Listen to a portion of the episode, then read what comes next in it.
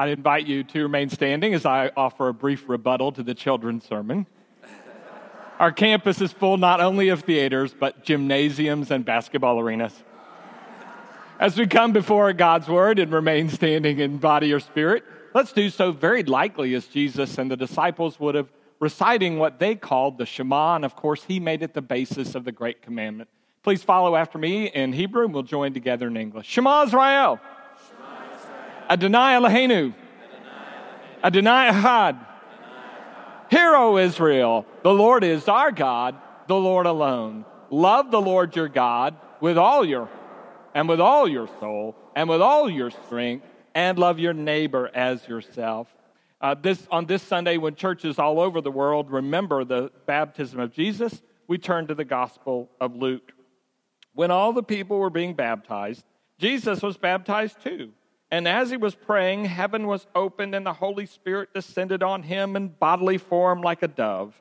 And a voice came from heaven You are my Son, whom I love. With you I am well pleased. This is the word of the Lord. Thanks be to God. Be seated, please. It is a matter of some interest, uh, this question of why was Jesus baptized by John the Baptist? Because John the Baptist was preaching a baptism of repentance and forgiveness of sin. And uh, Jesus didn't quite fit that category. In fact, in another gospel, John says to Jesus, No, I shouldn't be baptizing you. Well, if it wasn't that, what was Jesus doing there? Well, did his parents make him? I mean, that's normally my association with baptism, is usually the parents are carrying them up here, or in confirmation, pushing them up here. But Jesus' parents are nowhere in the vicinity. And of course, he's an adult of about 30 uh, at the time of his baptism. Well, some say he was baptized as an example. And uh, that makes some sense to me, even though John the Baptist lacked no candidates for baptism. People were lined up all over to come to see him. Of course, Jesus' example might encourage people in future generations to be baptized.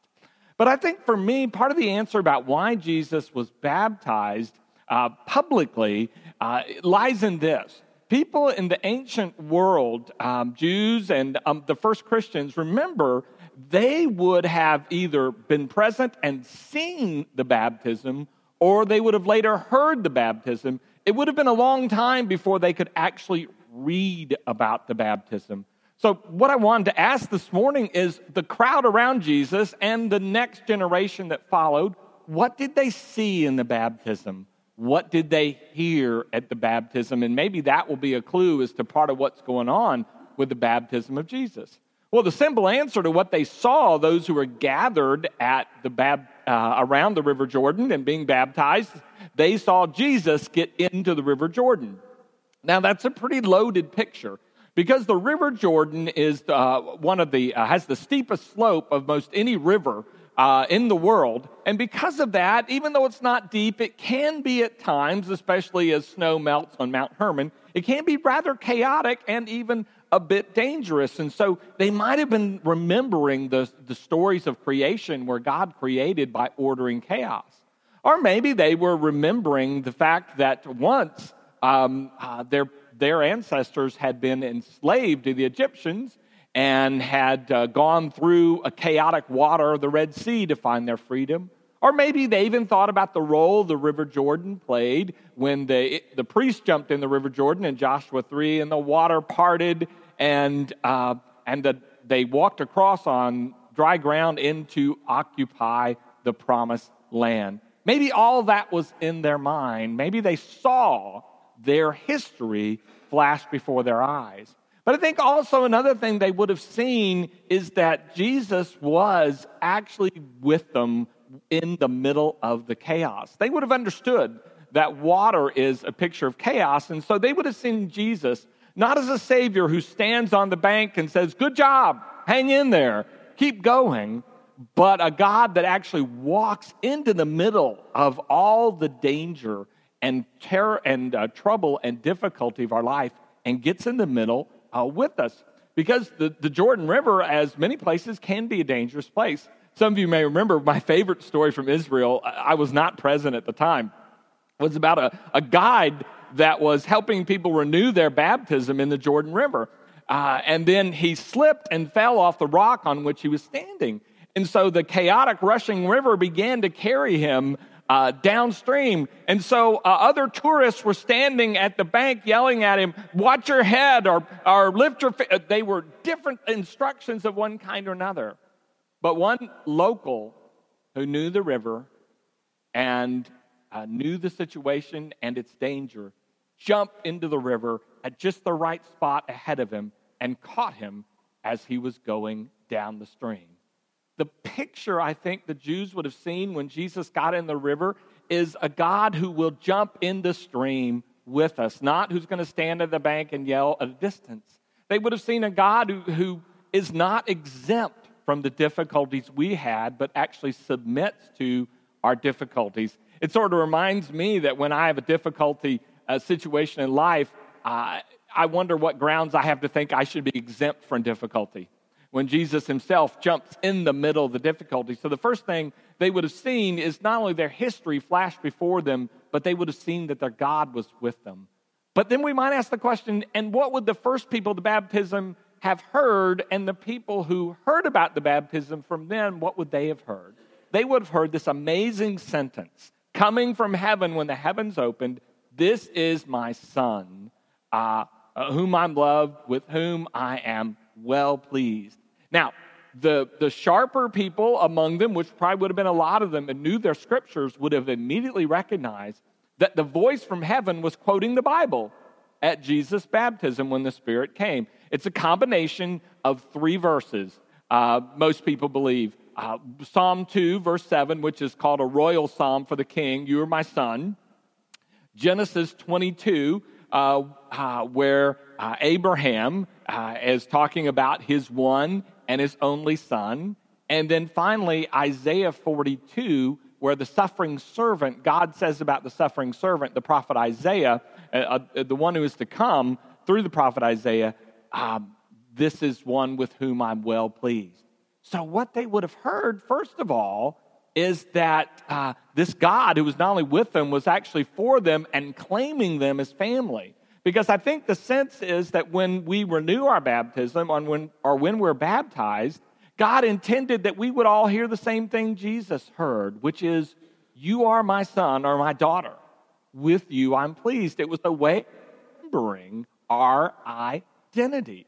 So if we can say what they saw was that Jesus identified with them, what we might say is what they heard in Jesus was not only Jesus' identity, but their identity.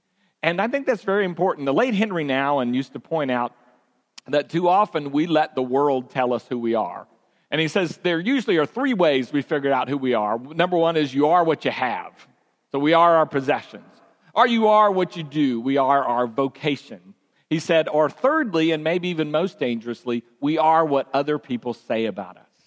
And Nouwen used to say that when you look at the baptism of Jesus, what you wanted to see was that, and hear was that God was saying, the world has many different opinions, and they'll give you their opinions of who you are. But my opinion is the first voice that you should always hear. And the first voice says that you are family, that you are beloved, that you belong to me. So the people, I believe, present at the baptism would have known, not in future uh, events that this wasn't just about Jesus, this was about them, and that they were loved as they were. They were family. And I think they would have seen that. But I also uh, think that that's important for us to remember because, as Brennan Manning once said, uh, the most important freedom any of us can ever enjoy is the freedom from the opinions of other people. Because we can get, even in a free society, we can get enslaved so quickly. And so we can remember, all right, that's what they say. What does God say? And then, of course, the weight goes to what God says. I was listening to someone this week who said one of the most subversive things any person can do is be baptized. Because baptism says this is who you are. And baptism is not, um, uh, is not uh, superseded by your political party or the neighborhood in which you live or the fraternity or sorority of which you are a part. Baptism is your highest identity. It's subversive because it triumphs over everything else and says, before you are anything, you are a beloved child of God, and that's how we relate to one another. So they would have heard that. And finally, I think they would have heard this. As I mentioned, there are three scriptures that come together uh, when Jesus is baptized. And the last one is what's taken from what's called the suffering servant, where uh, the person is called to work on behalf of God is going to have to be a servant of, uh, of the people. And in fact, we will read later in Isaiah, this servant will even, uh, his life will be taken on behalf of the people. So, one thing we get is not only Jesus identifying and with us, we get our identity, but finally, we also get our commission. If you ever know, wondered what we were supposed to do, the answer is at our, bab- our baptism. That's where we were given our commissioning, our, our, um, our marching orders. They came there. And when it's done at the River Jordan in a chaos stage, I think basically what God was trying to communicate is your job is to deal on my behalf with this chaos. And I would suggest, I think we can do at least three things. Number one, maybe the first thing we need to do is, as some of the people tried to do when the uh, leader was getting swept down the Jordan River, a few of them had the idea to try to form a life chain. I don't know if you've ever seen that when someone was struggling in the pool or, or at the beach, and one person holds another person, holds another person, and finally the person at the end or the front, we might say, is trying to do the rescuing. So maybe one of the things we need to do is when people are drowning in their struggles of grief or loneliness or our pain, that we form a link with each other to help them. I think that's part of why the church exists is to help people in their struggles. But also, I think that uh, another thing we would have seen is that Jesus was saying, look, you also need to try to work and order this chaos and bring something good out of it, which is what God did at creation. And that reminds me that it's not just individual problems that we try to help with, but we have to be attentive to how did people get in this situation in the first place? How can we begin in the power of the Holy Spirit to reorder their chaos? And then finally, it reminds us that uh, since creation uh, took place out of water in the very beginning, uh, that we are always supposed to be agents of what God is trying to create and bring forth in the world that is new. So we help those who are in need. Those who are struggling, we try to change the situation where they won't, and then we create new opportunities to help people. And that becomes a part of our job description, which was revealed at our baptism. I know I've told some of you before that I had the privilege of growing up with a pool in my backyard.